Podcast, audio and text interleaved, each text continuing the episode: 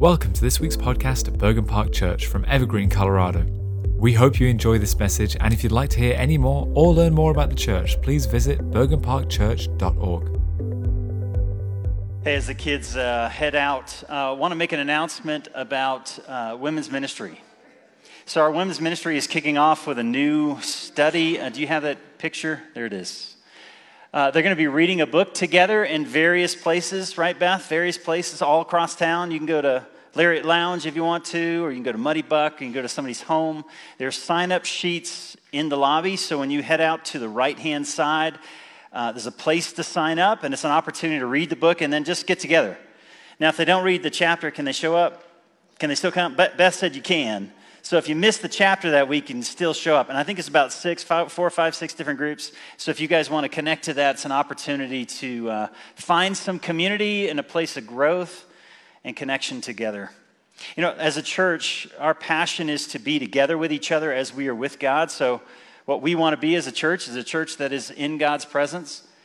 And because you're in God's presence, listen, you got to be in each other's presence. You got to learn to love one another, care for each other, invest in each other. And the reality is, not everybody in this room agrees. I don't know if you know that. I do. I feel the weight of that every time I get up front and have to address different topics. I know everyone in this room just doesn't doesn't agree, but what we agree on is we agree on Christ, we agree on the gospel, we agree on God. That's our center point. We go to scripture. You know, and also as a pastor, one of the challenging things I do, and I know a lot of pastors avoid it, is I tend to address what's going on in our culture. Just like on January 6th, I'm probably one of the only people who preached a message about what happened on January 6th. And all I said to some of you are like, what did he say? All I said is, do not take the Lord's name in vain. Do not associate the name of the Lord with a human ruler. That's it. That's all I said, if you're wanted. But likewise, today, we have to deal with the cultural issues in our culture. You know, I was reading this morning, I got up, uh, was praying about this, whether I would address this or not, and everything in me says not. Fear wells the soul, condemnation covers, and I say, okay, I'm going to get it wrong with somebody in here.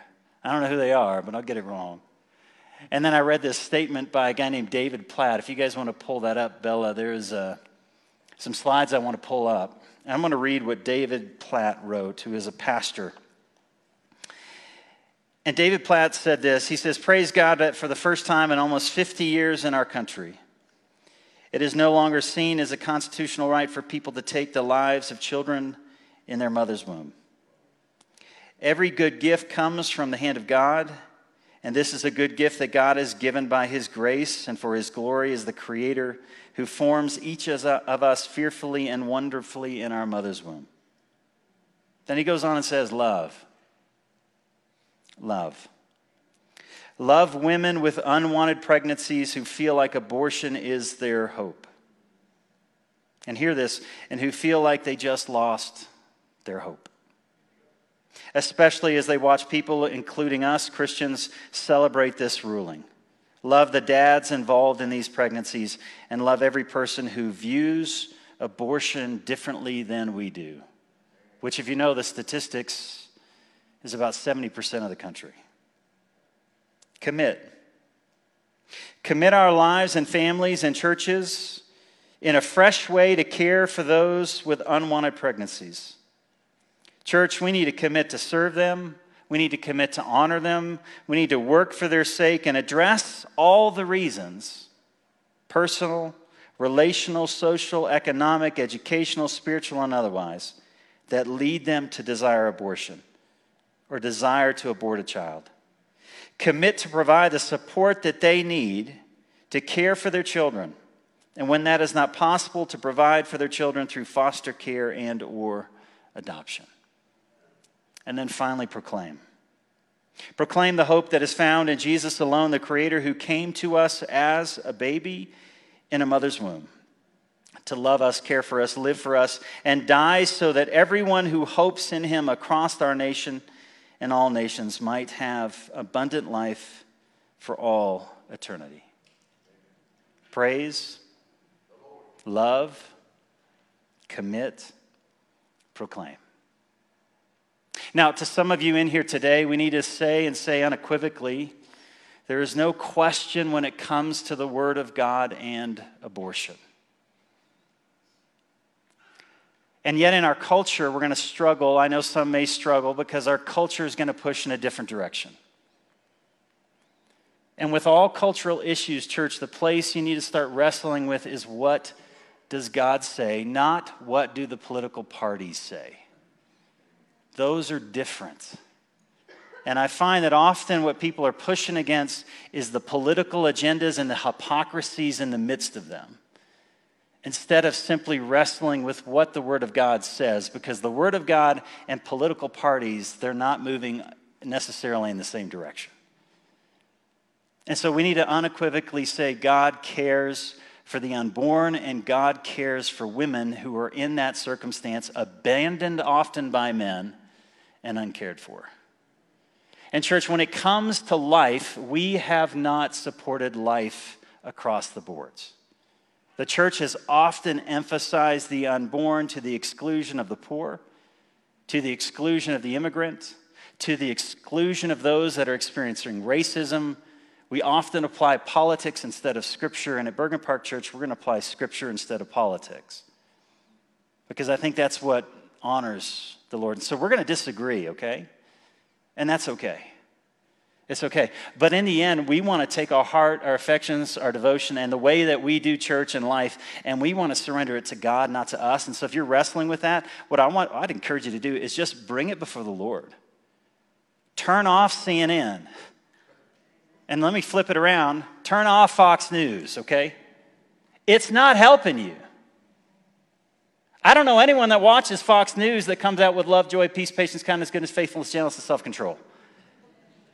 Or CNN or MSNBC or what Newsweek or Newsmax. I don't know how many are there. And when you don't have love, joy, peace, patience, kindness, goodness, faithfulness, gentleness, and self control, there's a spirit in you that is not from the Lord. And so we have to start with Christ. We have to go to Him. And then in community, listen, we have to be patient with one another. What does it look like for us to engage well in this cultural moment?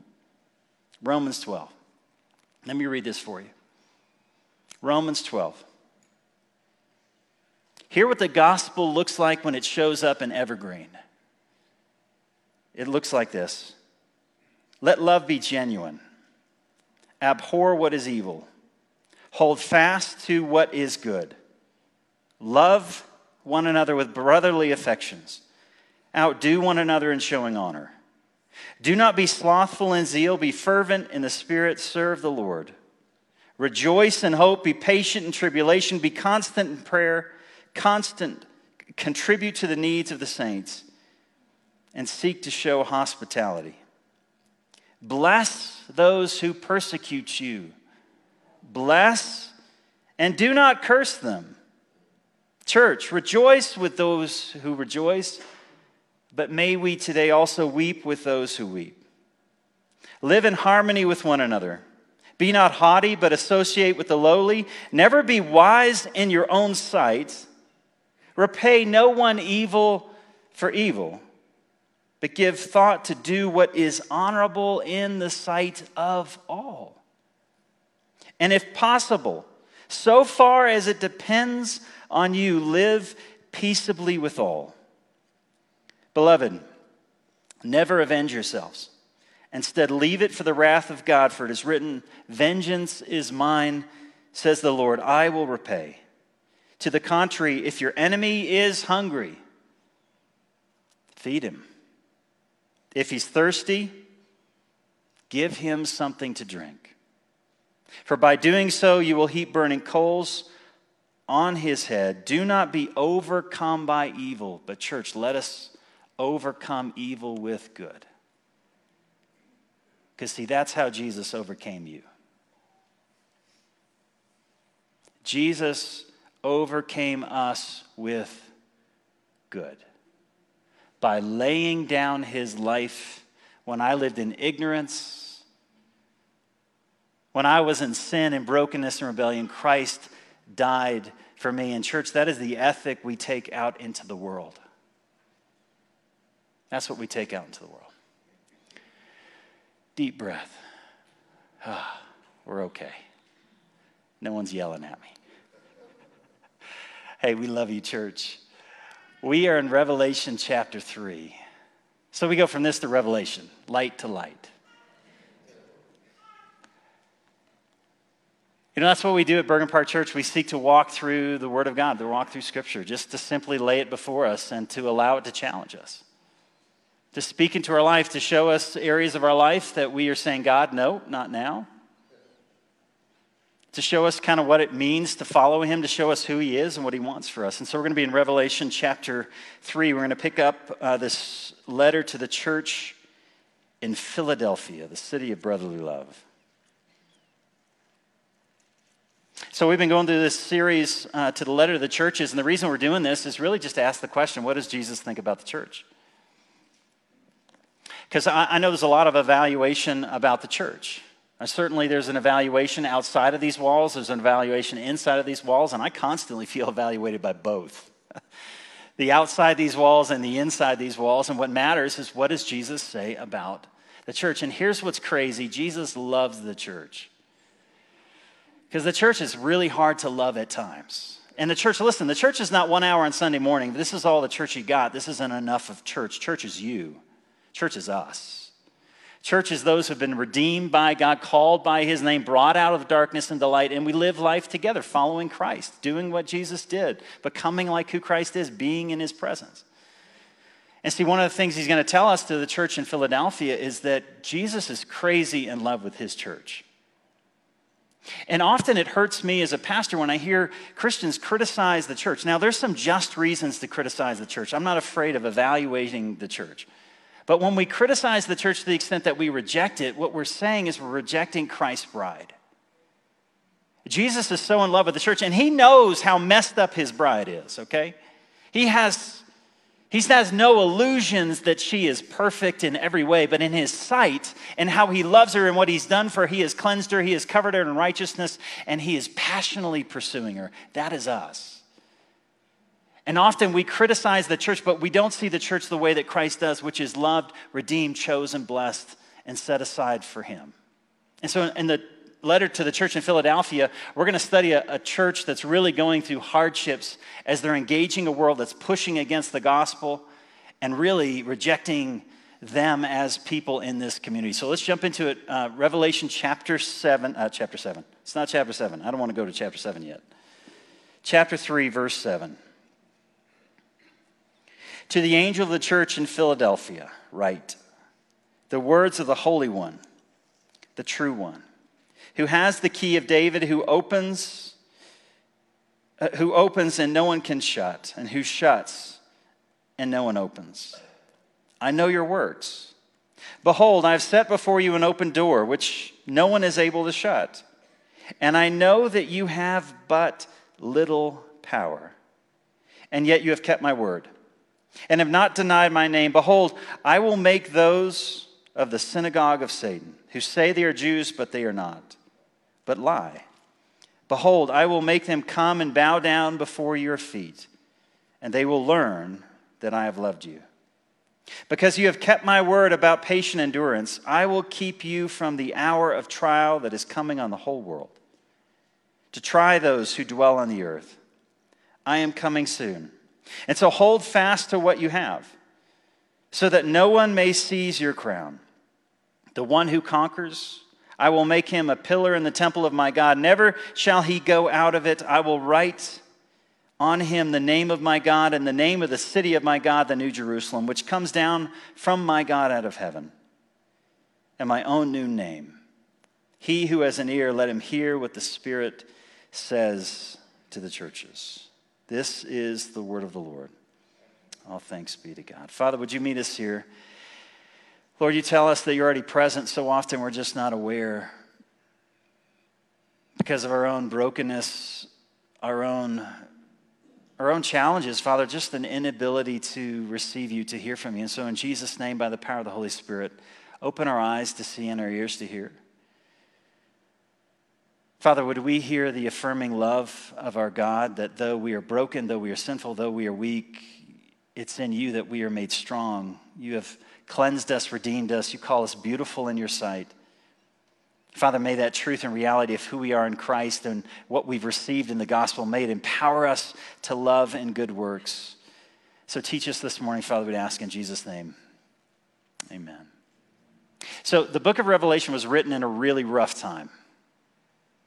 See, the preceding emperor before this book was written was a guy named Nero. And usually you name pit bulls Nero. It's a good pit bull name. Because that's what Nero was. He was like a pit bull. And then after Nero came somebody worse. His name was Domitian. And that's when this letter was written under the Emperor Domitian. And then after this letter was written, it was Trajan. And Trajan made it illegal for someone to be a Christian. And so, what was happening when this letter is written is persecution, persecution, persecution, persecution. And it's an unveiling to show the church hey, here's what's real. I know everybody condemns you, everyone hates you, everyone's cast you aside, but I am still with you, and there is power in me if you'll just rest in who I am. And see, to this church in Philadelphia, they were under great persecution, in part because they were tiny, weak, small, insignificant. I mean, this is the kind of church you would drive by and never give a second look at. I'm not going to that church. They got no website, they got no podcasts. You know, they are not together, they are not hip, they got no lights on the stage. This is a weak, insignificant church. Now, last week we read Sardis. Sardis had a great reputation. Everybody loves Sardis. You heard about the church in Sardis? Yeah. That's a great church right there. But you know what Jesus said? Your reputation's great, your heart's dead. In Philadelphia, your reputation stinks, but your heart's alive. Which church you want to be a part of? You know, our flesh desires Sardis. Man, I want to be something hip, cool, slick, beautiful. I want to be those people. Externally looks great, internally, dead. Philadelphia externally looks dead, internally, alive. Man. And in our culture, we so seek intensity, right? I want to be associated with a pastor of intensity, with music of intensity. We want that feeling, that experience, and intensity drives things. But, you know, fellow, faithfulness faithfulness is what drives our heart towards God, not just intensity. And so he's going to say to this church, listen, I've got nothing against you. You guys are doing well. And yet there's some problems that they're facing. So we're going to look at the problems they're facing. We're going to look at the opportunity and then finally the promise. And so let's jump back in. There is a problem they are facing, an opportunity, and a promise. First of all, what's the problem? What's the problem? Verse 8 I know your works and behold, I have set before you an open door, which no one is able to shut. And I know, I know where you are. This is comforting. Hey, I know you feel weak and you have little power. Man, I'd love to hear those words from God sometimes. Through the power of the Spirit, Jason, listen, I know you feel weak. I know you feel rejected. I know you feel tired. I know you feel insignificant. They felt weak. And yet, he goes on to praise them You've kept my word, you've not denied my name. Behold, I will make those of the synagogue of Satan who say they're Jews, but they are not, they lie. Behold, I will make them come and bow down before your feet, and they will learn, they will learn that I have loved you. And why will this happen? Because you have kept my word about patient endurance. Church, you have little power. When you're facing powerful people who want to oppress you, that's frightening. You got no power. You got no wealth. You got no influence. You got no name. You got no title. And the people who hate you have all the power in the world to crush you. You have little power. That is a frightening place to be. To be oppressed, rejected, and have nothing to protect yourself with. That's where this church is absolutely left defenseless. And yet Jesus is saying, Come and trust me. Though the doors outside, the doors in your community have been shut, the door to me is still open. That's the first thing. They have little power. But second, they're facing persecution. And when it describes this language, it seems pretty harsh, right? Almost anti Semitic. It says there's this synagogue of Satan, people who call themselves Jews but are not. They hate the church. Now, why do they hate the church at this moment? Because, see, Christians, we were seen as Jews early on. And that protected us. I don't know if you realize that. It helped. Because, see, the Romans had, a, they knew Jews, right? They got those. They understood what they were. And the Romans, for many years, protected the Jews in the sense that they didn't have to worship Caesar as Lord. They got a pass. They pulled out the hall pass, right? Listen, I'm, I'm Jewish. I don't have to do this. Okay, all you have to do is pay the temple tax to the emperor. And so Jews had an exemption. Here comes these Christians. You know what? We don't, we're not worshiping the emperor. And what's happening is that's causing this exemption that the Jews have. They're nervous because these often Jewish Christians were not honoring the emperor and they thought persecution was going to come against them. So what the Jews were doing were like, hey, those are the Christians. They're not one of us. And they called them out. And so great persecution came on the church by the hands of the Jewish people who honestly, they were protecting themselves from another evil, which were the Romans. So that's one reason they were persecuted. But also, it was because as Christians, we said Jesus was the Messiah. And that's what a lot of this language in verse 7 is about.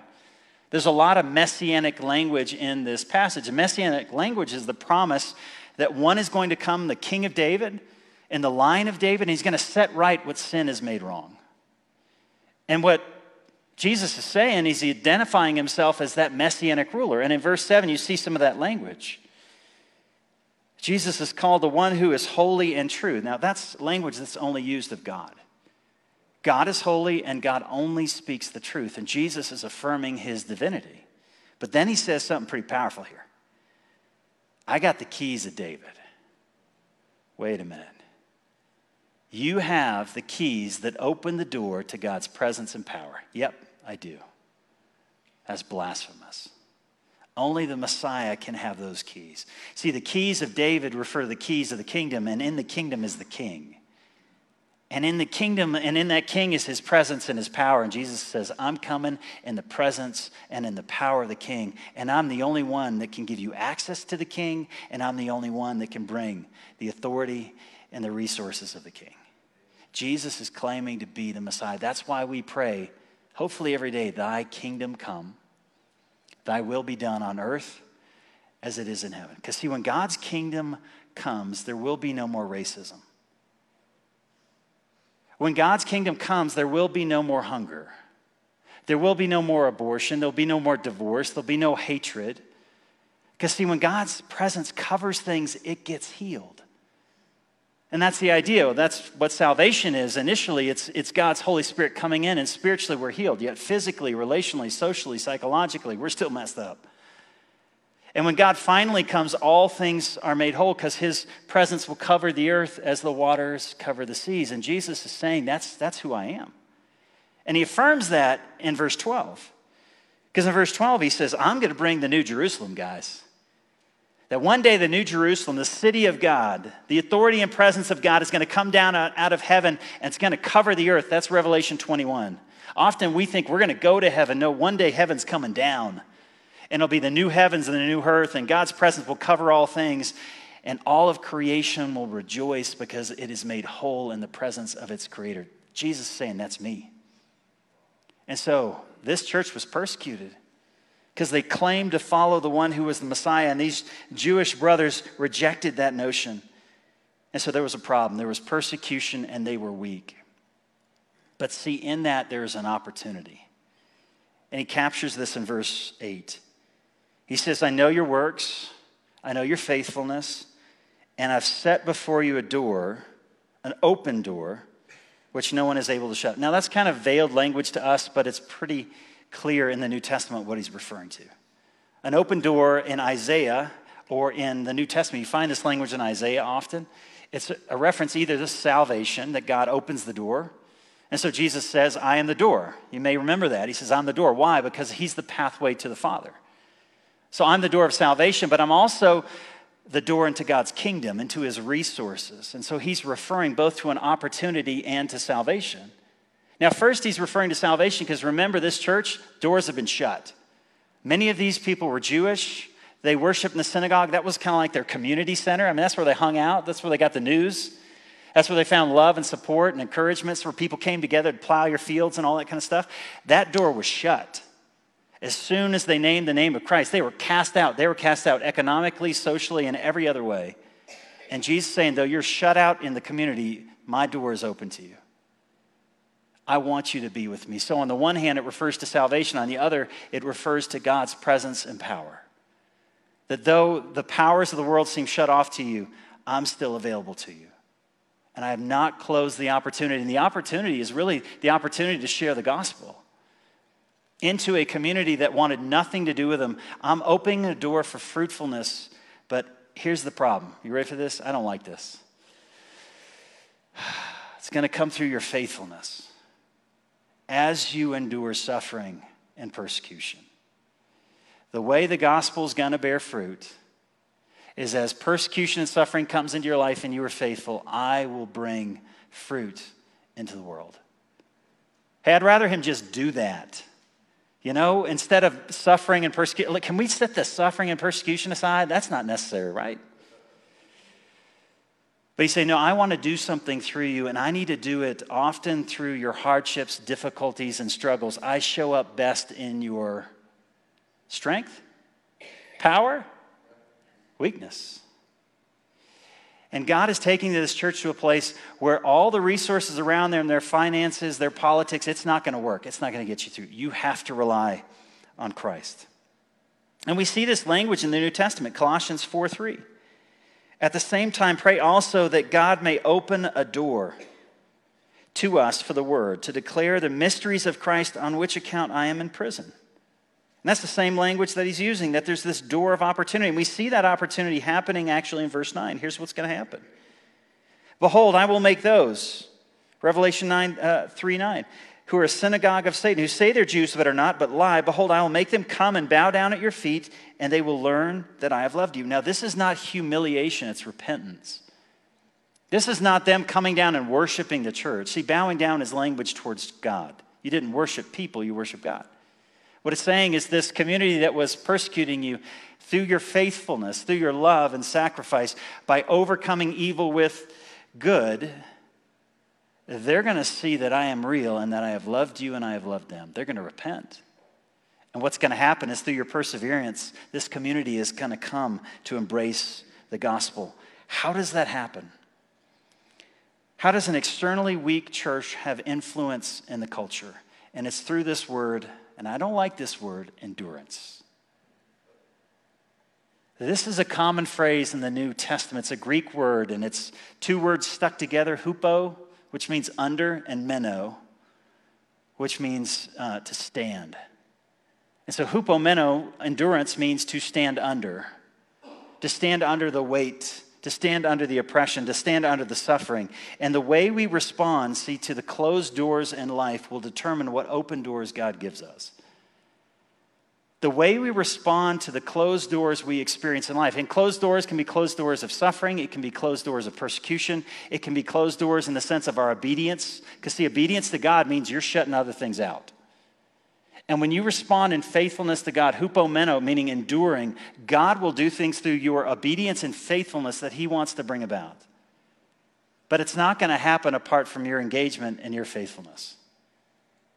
You know, so often in my life, I find that God doesn't answer my prayers until I move in the area where I'm disobedient. Am I speaking to anyone today? I often find that when I'm praying for something, God, would you fix this? Would you help me with this? Jason, we've talked about this. There is an area in your life that is an absolute rebellion, and until you're willing to submit to me, it's not as if his presence is gone, but he's just waiting. I've talked to you. It's just like our kids, right? Listen, hey, I want to go to the arcade. I want to go to the movie. I, listen, don't make me walk into that room and look. Often I'll say to my kids, don't bring me a question where you know the answer is no. And so often we're going to God, and just like James says, you do not have because you do not ask, but you do not receive because you ask with wrong motives that you may spend what you get on your pleasures, you adulterous people. You don't want me, you want my stuff. Let's just be honest for a moment.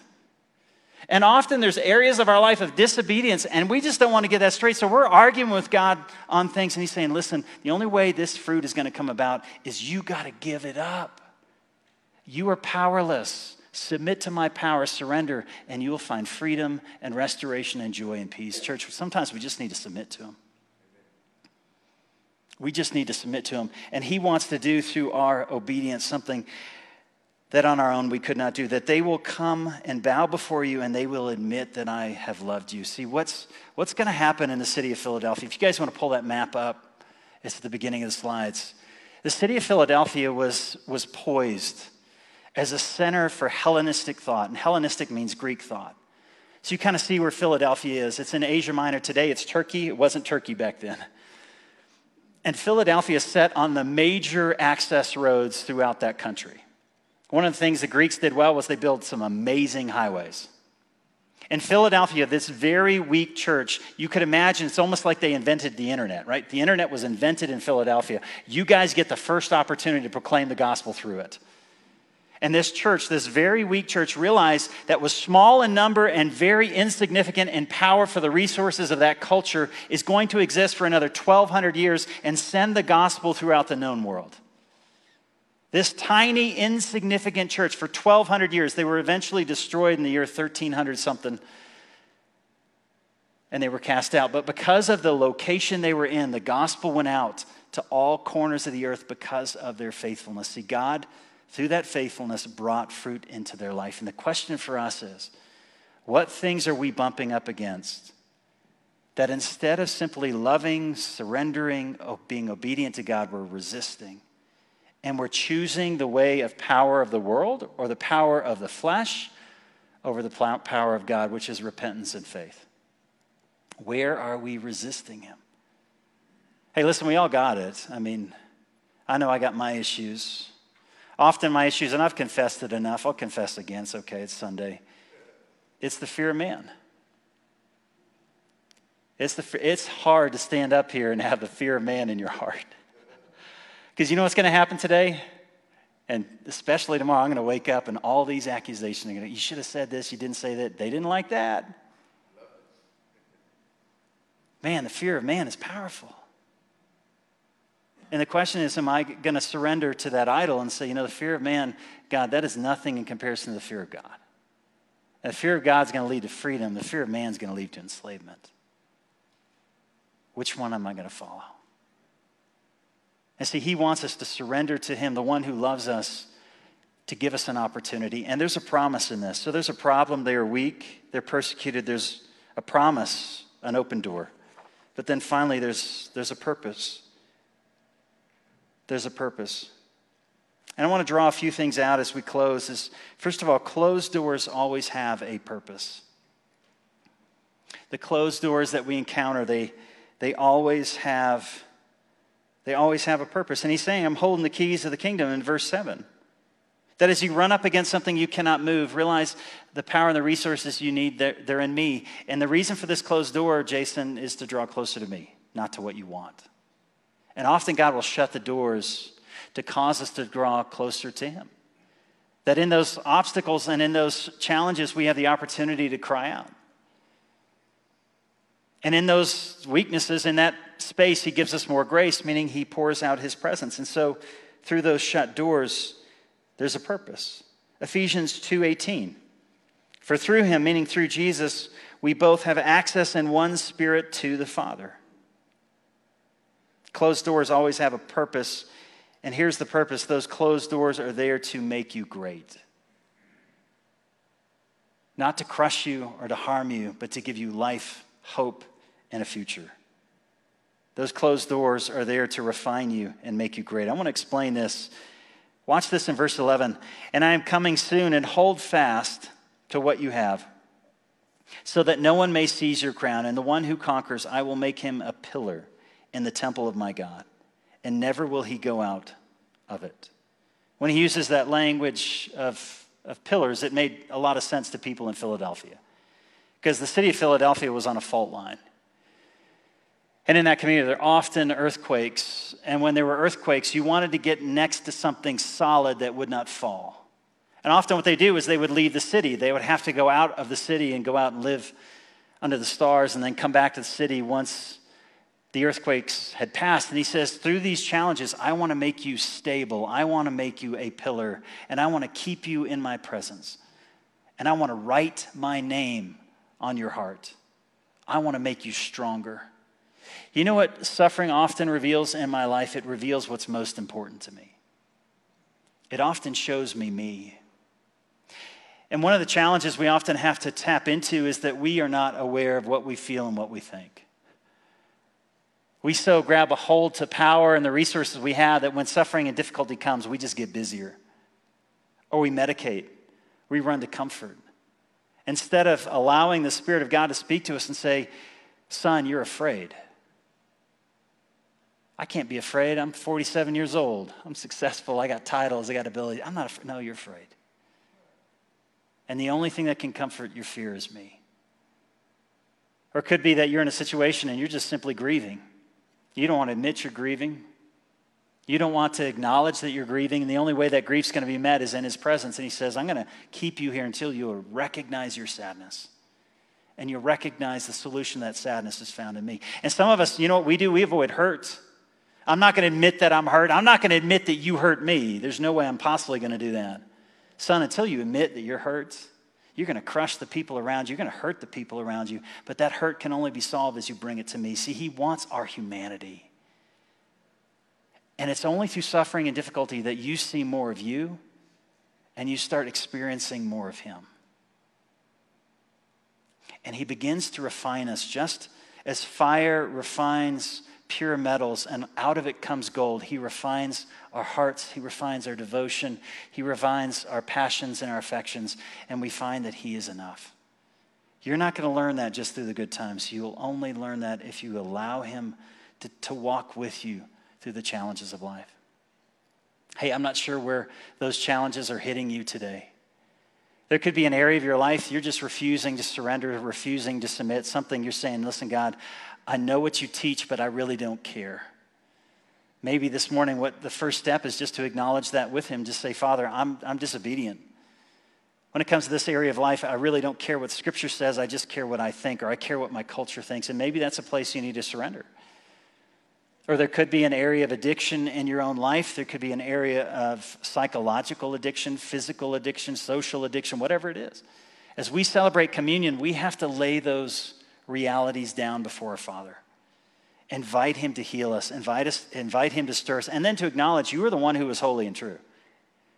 And you're the one that has the keys of the kingdom, Father. It's through Jesus that I have access through the Spirit into your presence. And so I want to meet you here. And the way that we do that at Bergen Park is through communion. That as we end the service, we always celebrate communion together. Because, see, in communion, we realize it's through the death of Jesus, through his body and his blood that we have a relationship with the Father. And then it's through his resurrection life that we can go out into the world and to follow Christ through his authority and his presence. And so, if you didn't grab the communion elements as Stephen comes up, we want to encourage you to do that. Those elements are available up front. They're also available in the back. And I know uh, many of you need to go grab those. So take the opportunity to grab those elements. I need to do it too. I forgot to, I forgot to pick it up. Thanks, Brett.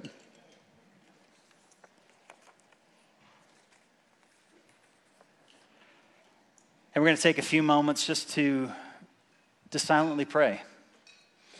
And listen, if there is a, a specific concern today that you want to be prayed for, there are going to be people up front that want to pray for you. And if maybe this is not the right time for that, you can also go to our Connect Center and there are prayer cards there.